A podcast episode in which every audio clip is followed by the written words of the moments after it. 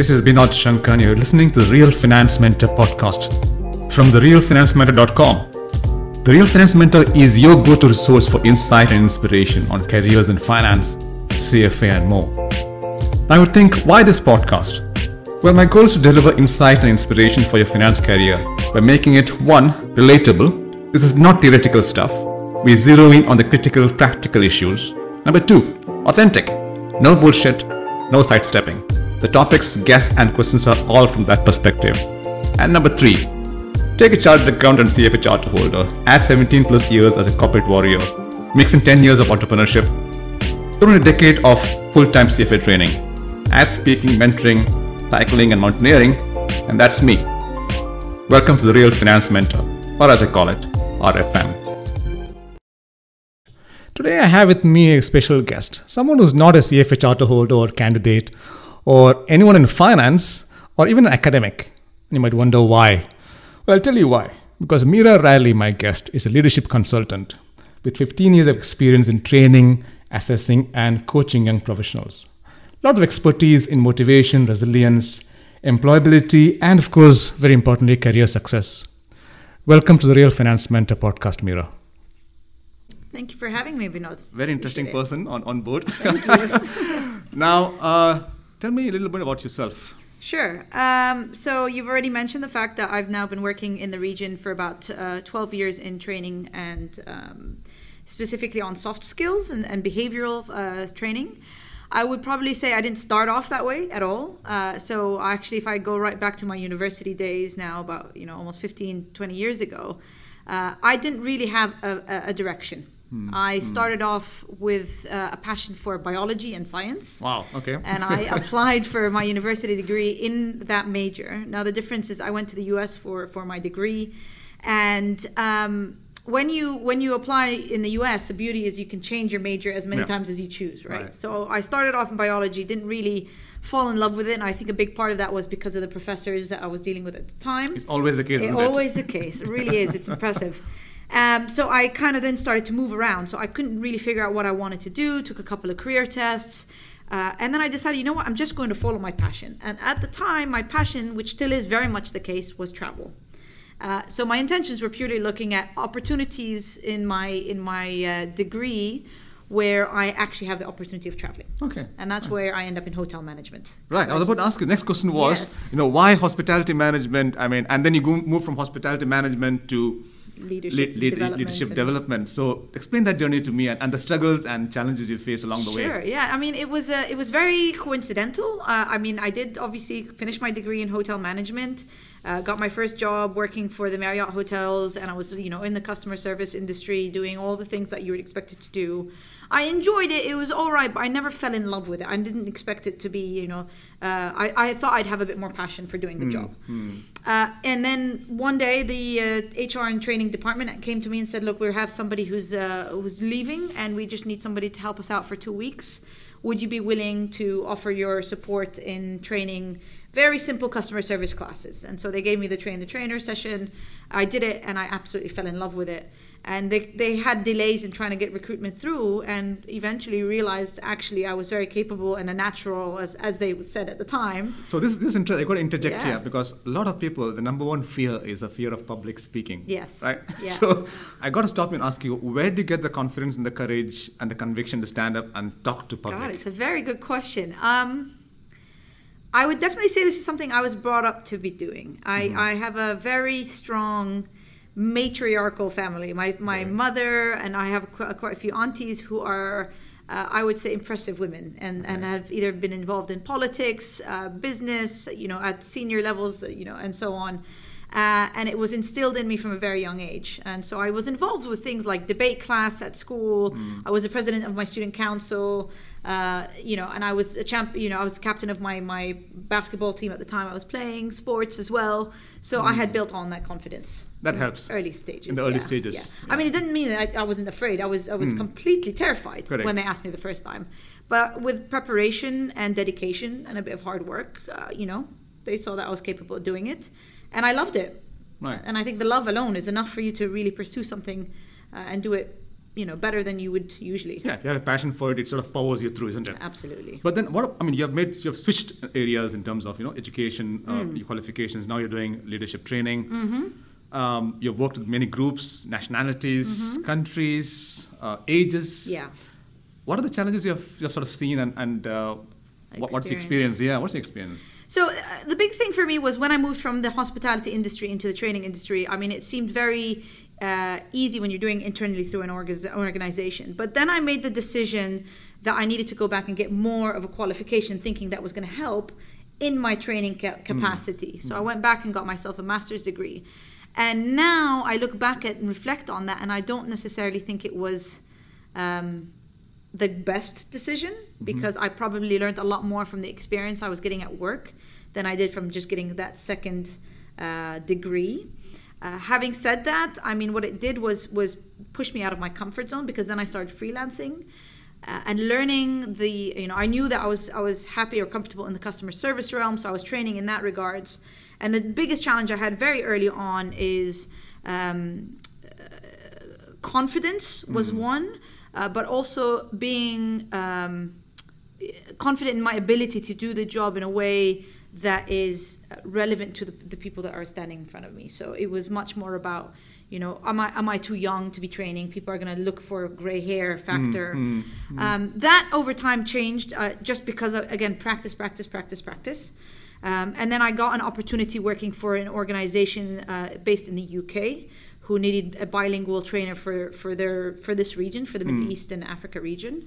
Uh, and that was probably my biggest success um, in, in regards to my career growth and um, was also the hardest time because I was left on my own, even though the organization was set in the UK. Uh, they really felt like, you know, this is your space. You have to go out and do the business development. You have to go out and find the material for the training. Uh, you had to just put it all together. It's almost like sink or swim kind of 100%. situation, right? I mean, Hundred percent. And my boss, I remember these conversations with him. He'd you know expect me to just go into a meeting within two weeks of joining, uh, and you know be able to just get on my feet and do what I was supposed to do. Uh, and at first, I would you know I would go in thinking, no, I, there's no way I could do this. Uh, and he, he put a lot of trust in me and and and also uh, mentored me through the process to the point where you know I did feel very comfortable and now you know years later I am very thankful for that time because it made me swim. yeah, exactly. Tough Yeah. times make you tougher and, or, learn a lot. Yeah. Which brings me to a very important point, Mira, because one of the issues that we face um, globally is employability Mm-hmm. or work readiness. And you are, I'm aware, very intimately familiar with the issues and, and solutions relating Very to much so. youth employability. Yes. Um, so what people do is they, they graduate from college or high school, Mm-hmm. but they come out to the workplace and they find that employers demand a very different set of skills compared to what they've studied Yes. which is basically academic stuff. Yes. Valuable but not exactly useful or, or, or, or meaningful in the work context. So, what, what are the issues you see here in terms of uh, employability? Um, I think the biggest problem that I, I find, especially you know when we're talking potentially about the millennial uh, generation or people who are just recently leaving the university realm, is that as you very very uh, you know, you pointed out very well was the fact that there's a bit of this badge collection. You know, people look for qualification as the number one approach to being able to break through the market, which is absolutely you know right, and it does help. Uh, however, it is definitely not the only thing. It's it might get you through the door, but it's not going to keep you there. Okay, so what I look at is how can you have a bit more of a wholesome approach to your ability to get a job and a job that will help you maintain a career instead of just a couple of years, uh, you know, working here and, and that's it. You know, most of the time, if you're just focusing on your technical skill, uh, you, you don't necessarily look at the ability to do your behavioral development, which is looking at things like collaboration or problem solving or critical thinking, uh, even simple things like time management. Uh, And um, the world of work is changing. People even simply from the interview time people are now looking at it much more from that space. You know people are, are hiring for attitude and value versus skill. You can teach the skill. So exactly. So, so just to go back as a reference, the CFA Institute globally uh, brought out a publication about the future investment professional, and they stressed on the fact that soft skills are highly prized um, because of the way workplace is changing. Yeah. And specifically, they talked about collaboration, personal effectiveness, Yes. humility, Yes. uh, communication skills, 100%. which are all areas in which I think youngsters need to work a lot Yeah. on. and and and, and give a bit more uh, emphasis on. I mean, Hmm. a lot of people just don't think of it as an issue or an area that they need to focus on, uh, especially if you are uh, you focus so much on the qualification. You're so you take so much of your time, you know, in the books, reading and doing your homework and doing what you need to be doing, which you know is not a bad thing. But then you forget about the, the what we call you know street smarts. So, so what happens a lot is so you pass chartered accountancy uh, first attempt, for example, Mm-hmm. Yeah. or CFA uh, first attempt, and these are very tough exams. Yeah. I think people come out with the feeling that you know what, I've climbed the mountains, I've summited. That's it. That's enough. I know I had the feeling when I was Yeah. young, when I did my chartered accountancy. I thought that was it. There's Yeah. nothing more to learn. Now I, I realize how na- naive. I was yeah. uh, with that, that kind of illusion. Yeah. So yeah. So in terms of uh, the employability and work readiness and, and, and other things, what do you think are the top five skills anyone entering the workforce should master, and why do you think they are so important?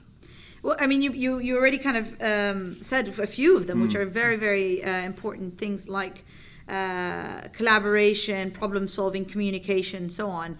Uh, I think some of the areas that probably more so than ever now, especially with the way that the world is changing, uh, is the skills that you need to really adapt to are uh, resilience. And adaptability. So, like you say, you know, you might feel like you're on top of the world when you when you graduate from that first level of CFA.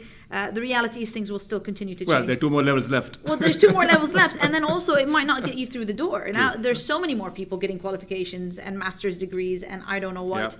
that you're not necessarily you know at the top of the of, of the group Hmm. uh, when you are going in to, to deal with these interviews. And what they'll be looking at is other things. And you know even the way that interviews are being set now is competency based interviews are all about tell me about a time when you were able to solve this problem. Tell me about a time of how you adapted to change. And what they're looking for is your behavioral skill around change management um, and adaptability and resilience. So, a very important point here. A lot of youngsters ask me, okay, you know, Binod, I've passed my CA or my CFA, Mm-hmm. but I'm a youngster, I have not got any experience, I'm a fresher.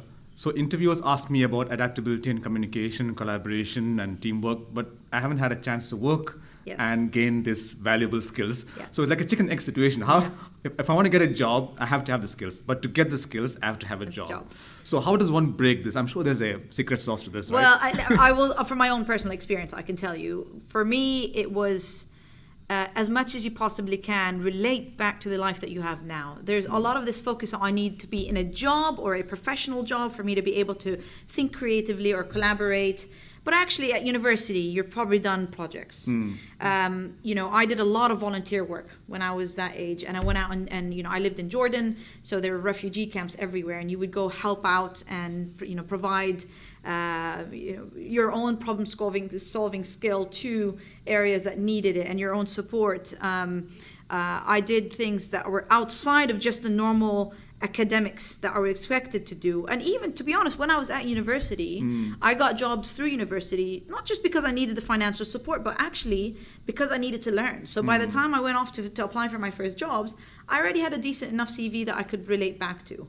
And it was more personal stuff. It didn't have to be this just, you know, career-driven job that I was looking for. So, for example, um, going back to CFA context, Mm-hmm. very importantly, so the CFA Institute runs an annual investment research challenge at university level. Mm-hmm. Okay. So, universities can nominate teams. Yes. And I strongly encourage universities and uh, students, undergrads, to Yeah. enroll for this because it gives them a fantastic idea of not just how to prepare for a presentation, and, Yeah. but also collaboration, teamwork, Absolutely. details, Yeah, yeah. time management, 100%. which are valuable skills that are required before you enter the workplace. Absolutely. And I mean, even things like for me, I remember one of the questions was asked uh, was, you know, how did you deal with a challenging time?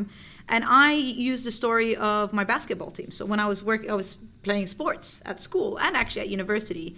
We had a circum, circumstance that was very difficult with one of the uh, th- the uh, players. Uh, and then as a team, we got together and found an approach that could help this individual. So I used that story. It had nothing to do with work. Basketball is tough. I Yes. remember. I remember going on a basketball court what 20 years ago, and I didn't last more than five minutes on the court. I mean, this is when I was not that fit compared to now, but it is tough. You keep It running is. back and forth. Yeah, yeah, Do you do basketball these days? I still or- do. Yeah, I Oh. try and keep not as much, unfortunately. So- Never have so- the time with the whole family. So going back to the skills again. So Yes. um, we talked about a few skills that are important, right? Creativity, collaboration, communication, time management, adaptability, and Mm-hmm. resilience, for example. Uh, and you talked about you know picking up some of the skills in university itself. Yes. Um, very valuable. How else could you pick up the skills? What else could you do? Um, there's a lot of different small things I think that you could do. First and most important is talk to people. You know, actually get out there, uh, speak to your friends, your parents, your cousins, uh, people who are already in the world of work who can give you just a, an idea of what it's like, especially where you're planning to apply, because obviously that might be different from Dubai to Jordan to India to wherever. Um, the other things is is I think especially this now now the big thing is continuous education or continuous learning and doing this through uh, you know reading. Just pick up you know as much as you possibly can interesting books. If you're not a reader then pick up videos. I mean I watch TED talks every single day. I listen to podcasts around uh, the realm of experience I work in. So for example for me the radio uh, TED hour is a is a 30 minute podcast every time I'm driving to work, I have that on. And it's just a, almost a subconscious learning that's happening for me. But it's perfect because I can relate back to some of these experiences and, and, and align it to my own story, which helps me again in, in circumstances like this.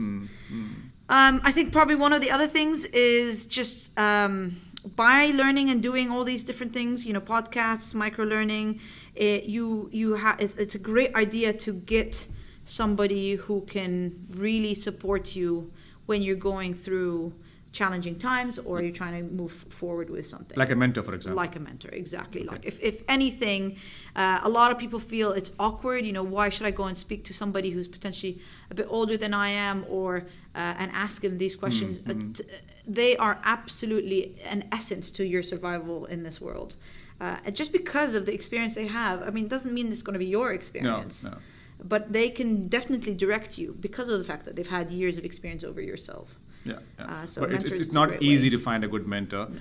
And honestly speaking, the good mentors are quite picky about who they mentor as well. Yeah. Because they're devoting their time and Yeah. energy and, and attention to this as well. Yeah. I mean, you had a good mentor at the beginning of your career. You mentioned, you know, Yeah. the sink or swim episode we talked about Yes, earlier. very much Very so. much you, you learned a lot, and and that was through work. So, but Yeah. then again, outside of work, I also had a couple of friends who were a, a, a little bit older than I was, who when I had any career issues uh, or challenges, I would often go speak to them. So I knew Okay. there was about three or four people in my life who I always go back, and I still do till On today. speed dial. On speed dial, absolutely.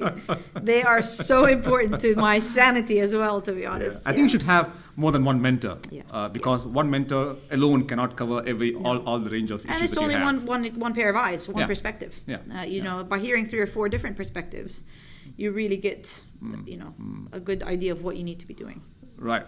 So something else I want to ask you is because from a, from a you are a behavioral uh, uh, facilitator and coach, Mm-hmm. you understand psychology very well. I find this very odd.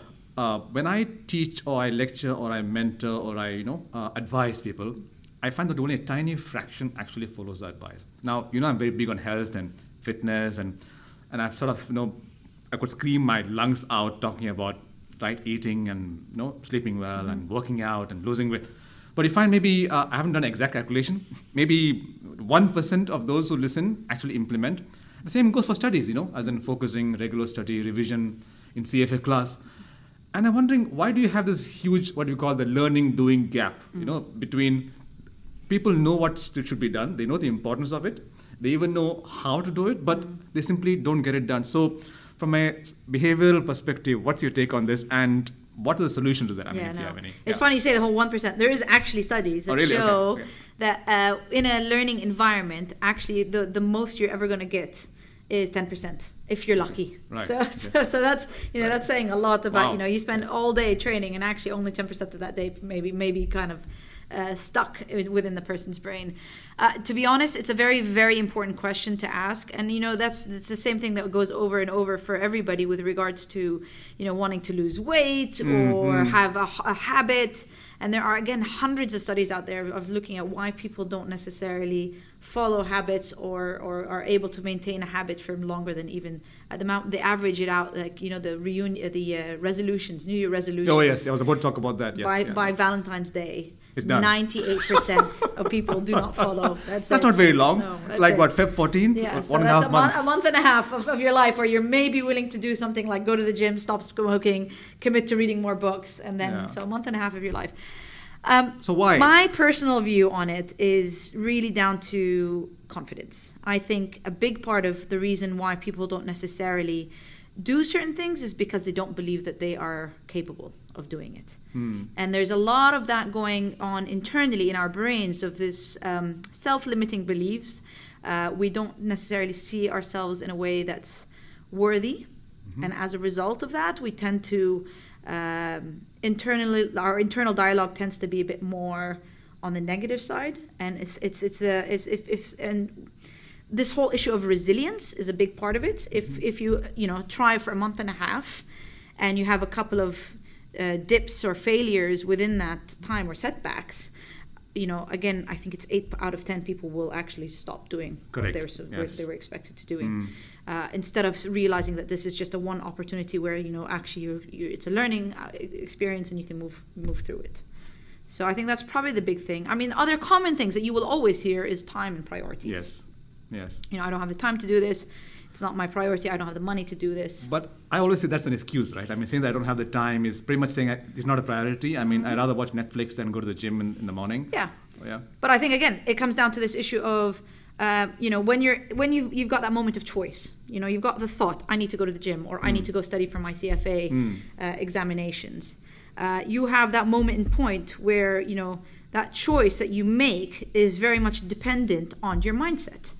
And if the mindset is it's too hard, this is really going to be dreadful. I can't see myself ever, you know, uh, succeeding. Uh, so what's the point? Then most likely you're going to take the route of let's sit down and watch Netflix instead. Exactly. So Right. it, it goes back to uh, what I- I'm sure you know about this mindset approach, the Carol Dweck's famous Mm-hmm. Yes. work on Yes. growth Growth mindset, mindset versus, fixed versus mindset. Mm-hmm. fixed mind, which I keep talking about in, in class and, and, and webinars and things like that.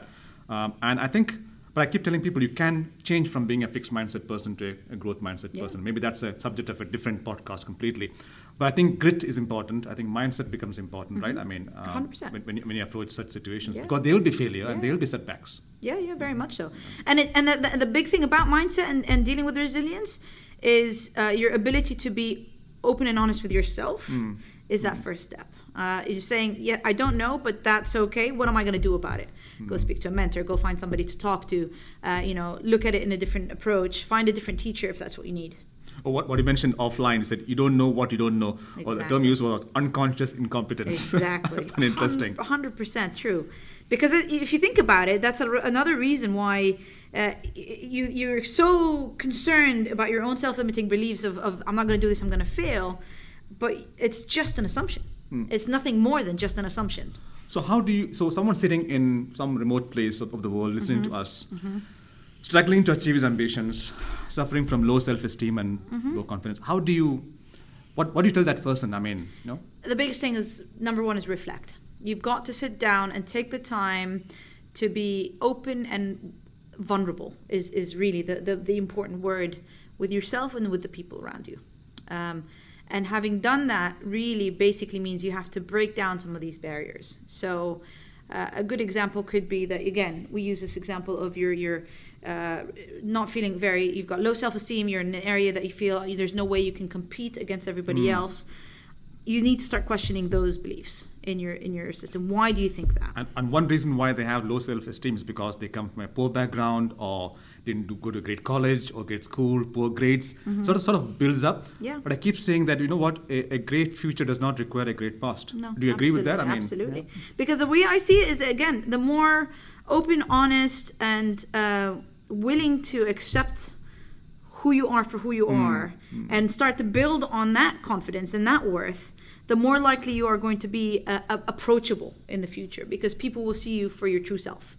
Correct, Uh, correct. And that, that true self is, is, is what people really admire and is actually seen as, as a courageous step. A lot, of, a lot of people are not willing to take that step. Hmm, So, you know, you're struggling in a CFA class. If you go up to the teacher and say, look, I really am struggling here and I need some help on one, two, three, is much better for you in the long run than than holding yourself in the back of the Yeah. room and saying, "Oh, Yeah. I'm not worth. I'm not supposed to be here." Hmm. which happens a lot, I'm sure, in, in class as well. You know. So I suppose the first step in achieving self-confidence or getting better confidence or self-esteem is to be self-aware. I mean, th- that's probably the beginning of, of the journey, isn't it? Yes, very much so. Very much so. Yeah. Yeah. Uh, moving on again. So going back to you uh, specifically because you know you come from a interesting background, uh, education, switching careers. Now getting personal now, and I hope you don't mind about this. No, of course uh, not. You're married, happily married, uh, one child, and one child on the way. Yes. a lot Uh, going on. yeah, go, go, going on. So uh, I'm single, of course, as we Mm-hmm. very well know. So I'm very curious. Does being married and being a mom help in making others better? I mean, can you say you've become a better behavioral facilitator or coach, um, trainer, because you've been through the experience of marriage? Oh, 100%. Okay. I shouldn't be promoting marriage. Yeah, but- exactly. No, I, Given I, my I- views I on will. No, because I mean, the, the thing is, is if you think about it, it's it's it's a career of itself. You know, I Mm. mean, having children and and being married means all of these uh, characteristics I've mentioned earlier around you know being able to be a better problem solver, uh, collaborate, find ways to be adaptable, uh, learn how to communicate, empathize. I mean, I think that is the one absolute most important factor that I've learned from being uh, a wife and a mother uh, is that uh, I've had so much um, experience of dealing with patience around that, of course, but empathy especially, you know. And my son, who is now three and a half, um, you Toby. know, Toby, yes. okay. and and, and the, the number of times, you know, we have to go through the experience now of teaching them very basic foundational skills around, you know, sharing or being able to deal and adapt with their emotions. And it's made me realize the one thing that we tend to forget to do mm. is in a, let's say, a collaborative discussion, is first of all to put myself in your shoes. Now, with a toddler, it's so much easier because they're so emotional about certain circumstances. And for me to just get at his level and you know tell him that I understand that he's hurting or I understand that he's angry and frustrated is is mm. mind-boggling. The difference mm. how how much me just saying that can actually uh, change his his ability to uh, communicate. So on that note, again, a um, lot of lot of the students I know um, listening to the podcast as well are married. They are working women. Some of them even have children. And to be honest, I think the pressures and constraints faced by working women are much more than faced by their male Yeah. counterparts. Yeah. Uh, especially if you have kids. Yes, 100%. So how did you balance um, career and family, It's a very it's, I'm, especially I'm- with a growing family? Yes, well, I'm, I'm, I'm very much a part of this conversation right now because one of the big areas that I'm focused on at the moment is women in leadership. Okay. Right. Uh, and there's actually studies that show even in a working family, so if both the mother and the father are working, Hmm. uh, the mother still does two times as much hou- housework and three times as much childcare versus the father who is, and they're probably both doing nine to five jobs. A very unequal partnership. So, so, so this is the reality of the world that we live in. Um, having said that, I think um, there is a, ve- uh, the, uh, a big thing from the female perspective and my own i- is this superwoman syndrome I like to call, which is you know this feeling that we have to um, keep every ball up in mm, the air mm, all the time. Mm. You know, I've got my own well-being and physical ability to stay fit and proper. I've got my children who I have to take care of. I've got a house and in-laws who I need to, you know, con- uh, be concerned around. And then I also have this passion for my career that I want to follow. And I'm no longer in living in the 1950s where that's no longer a choice, right?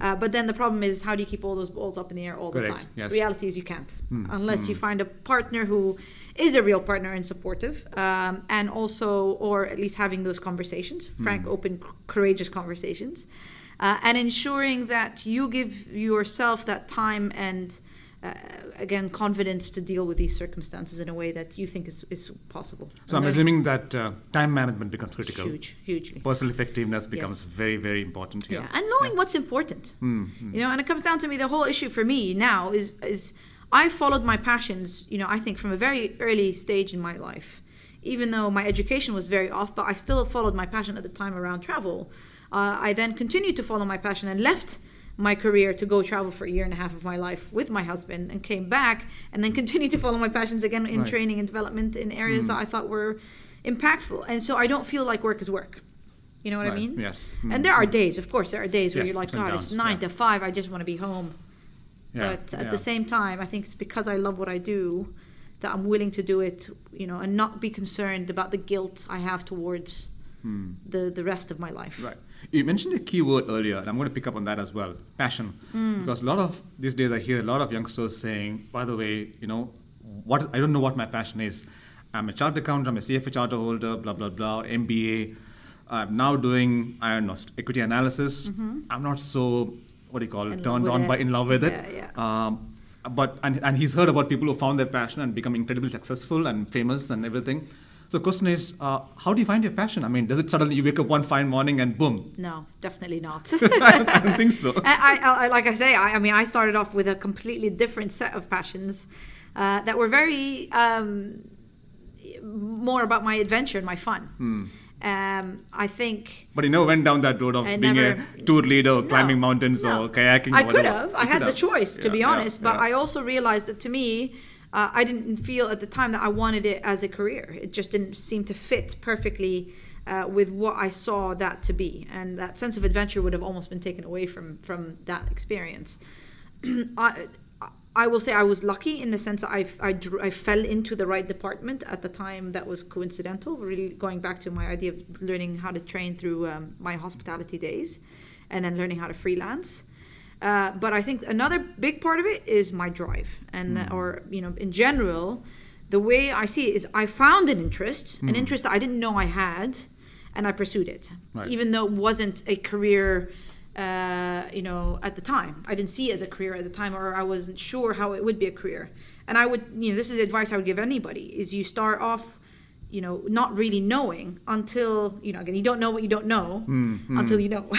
So, so basically, it's going to be a long, possibly painful trial and error journey. Go down several paths. No, this is not for me. Yeah. Uh, which takes time. yeah, very much so. So it'll take several years for you to figure it and, out. and I'll give you an example with my husband, who had a very different uh, career background. He started off in the army and did six years in the military services in England.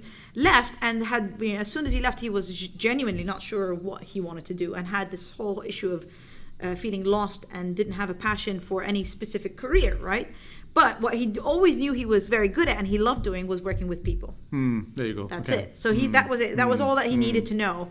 He built his career around that, and he's now, you know, thankfully a very successful man in doing what he does. And a lot of it is because he works in doing exactly that. His entire industry is about working with people. Uh, his job role itself is about working with people. Right. And so he's, you know, and definitely not something he he saw when he was, you know, 22 Yeah. joining the military. So I suppose one way of sort of finding out what you're what you're passionate about or what you're good at is probably saying, you know, okay, am I good with people or good with numbers? I mean, very crudely, of course, or good with processes, Yes. or whatever things and, like the, and that. the thing know? that you really enjoy doing like you can spend hours doing it and be you know be lost in it never think about what the rest of the day looks like right, and that's what you need to pursue right. Uh, and do you think there are any uh, in these days where everything's available online? Do you think there's anything that uh, can be recommended to listeners where they could go online and figure out, okay, fill in a questionnaire, do a self-test, and possibly find out broadly what are the careers suited to me and what and what are the skills that I have for those careers? you yeah think? i mean there's it's uh, funny you say this so when i was at university I, when i was going through this experience i'm not really sure what, what i wanted to do i did a career test then Okay. and my career test then told me that i was going to end up in an hr role And Not I- far from what you're doing now. not now. far what I'm doing now. And I didn't believe it. And I said, no, it's not my interest. I definitely, it sounds boring. And I moved on. And it was basically HR uh, professional, policewoman. Okay. And then I can't even remember the I third one. just or can't imagine as a hotel. policewoman. Yeah, that, that was way off. But what it was picking up on was again this Yeah. idea of helping others, Yes. which again comes down to my own values and beliefs. That is one thing that I am so passionate about, and so Mm-hmm. I think again why facilitation, training, coaching has worked so well for me is because it aligns so nicely with my values. right. right. Uh, and um, yeah, so I would recommend that is definitely Mm-hmm. an option. I always say get yourself out of that comfort zone. Right. Try even Something if new. yes, even if you're not sure, put yourself out there. Um, just yeah, and don't forget to have fun in the Yeah, process. yeah, but by, yeah. by putting yourself out there and stepping out of your comfort zone, you're taking risks. You might fail, but fail forward. Remember, it's a learning lesson Yeah. Yeah. you know yeah. and I, I've, I've set up my own businesses thinking that's what i wanted to do it didn't go so well i've Right. closed down the businesses but it was a huge learning experience So, if you was to advise people on, you know, youngsters on three lessons, given your significant experience in dealing with people and different careers, three lessons in life and a career, uh, what would those three be? Top three. um, I, one of the big things that i follow myself and i absolutely love this uh, amy cuddy i'm not sure if you've heard of her Yeah, yeah. she she talks uh, she has a ted talk and a Yeah, book about exactly. presence Yes. and one of the things she talks about is um, fake it till you become it Hmm. and I totally believe in this. And I think the reason why I believe in this is because of the fact that when I joined the training department, the training kind of uh, industry, I didn't think I was very good, and I didn't necessarily know what I was doing. But because I jumped into kind of freelance quite early on after my hospitality days, I felt if I didn't seem as somebody who knew what they were doing, I would never actually get any work. Mm-hmm. And so I felt at the time, I just have to fake it. How are they going to know? What Yes. difference is it really? Yes. Me just faking it. And I genuinely think it's because of the fact that I took that approach, Hmm. I was eventually able to become it. And I, you know, I now feel very comfortable doing what I do, and I think a big part of that is because of the fact that I was willing to just take that risk. Um, and that's kind of probably my second life lesson, which is I've mentioned this already: Yes. stepping out of your comfort zone. Right. You know, do the things that you think are impossible, uh, but don't forget to have fun. Absolutely. Very, very, Yeah. very important. Yeah, very much so. Yeah. Very important. You know, whatever you do, follow your, your passions, and um, the money, whether it follows or not, is not important. You'll just be a happier person. I tell people the same thing, especially youngsters. Don't focus too much on how much money you're making now. Yeah. Focus on learning Yeah. And being in the right place, hopefully with the right company and the right mentor Mm-hmm. Yeah. and the right bunch of people. Yeah. That's, that's what's important. And listen to yourself. I mean, I think Mm. a big thing about uh, this part of the world, especially, is your background, your history, your family, especially, Mm. have a very strong idea of what you should be, and it's usually tends to be a profession. You need to be an accountant, a lawyer, an engineer, A do- doctor. a doctor, and it's and and then you you, you force yourself into these circumstances and realize Oh, yes. it's genuinely not what you want to be doing. Uh, you know, I had those conversations with my father growing up. Uh, I think I was always a rebel, and he he, he still Okay. says that. But now he looks looks back at our, our you know our history, and he's very proud of what I've done with myself. And I think that was because um, I wasn't so concerned about what other people were, were, were saying to me and much more followed my gut instinct of what I knew was a passion for me. And I wouldn't use the word passion at the time. It was just something I enjoyed doing. That's all it was.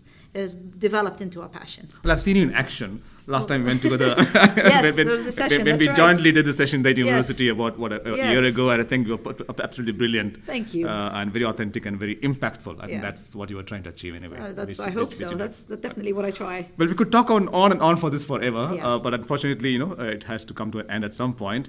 Thank you so much, Mira, Absolutely. for Thank being uh, on coming on the podcast and sharing so many important lessons in life and career uh, with, with the audience. And uh, I hope they, they also take it forward and implement, you know, what, what we have discussed today. This podcast was brought to you by The Real Finance Mentor. Thank you so much for listening, and I really hope you found it insightful and inspirational. If you did enjoy this episode, please drop us a review and spread the word. And be sure to check out more exclusive content on therealfinancementor.com and my LinkedIn profile, which is Binod Shankar CFA. Let's keep in touch. Just add your name to the mailing list on therealfinancementor.com and we'll tell you about new episodes, plus book reviews, upcoming events, and blogs. Till the next time, onwards and upwards.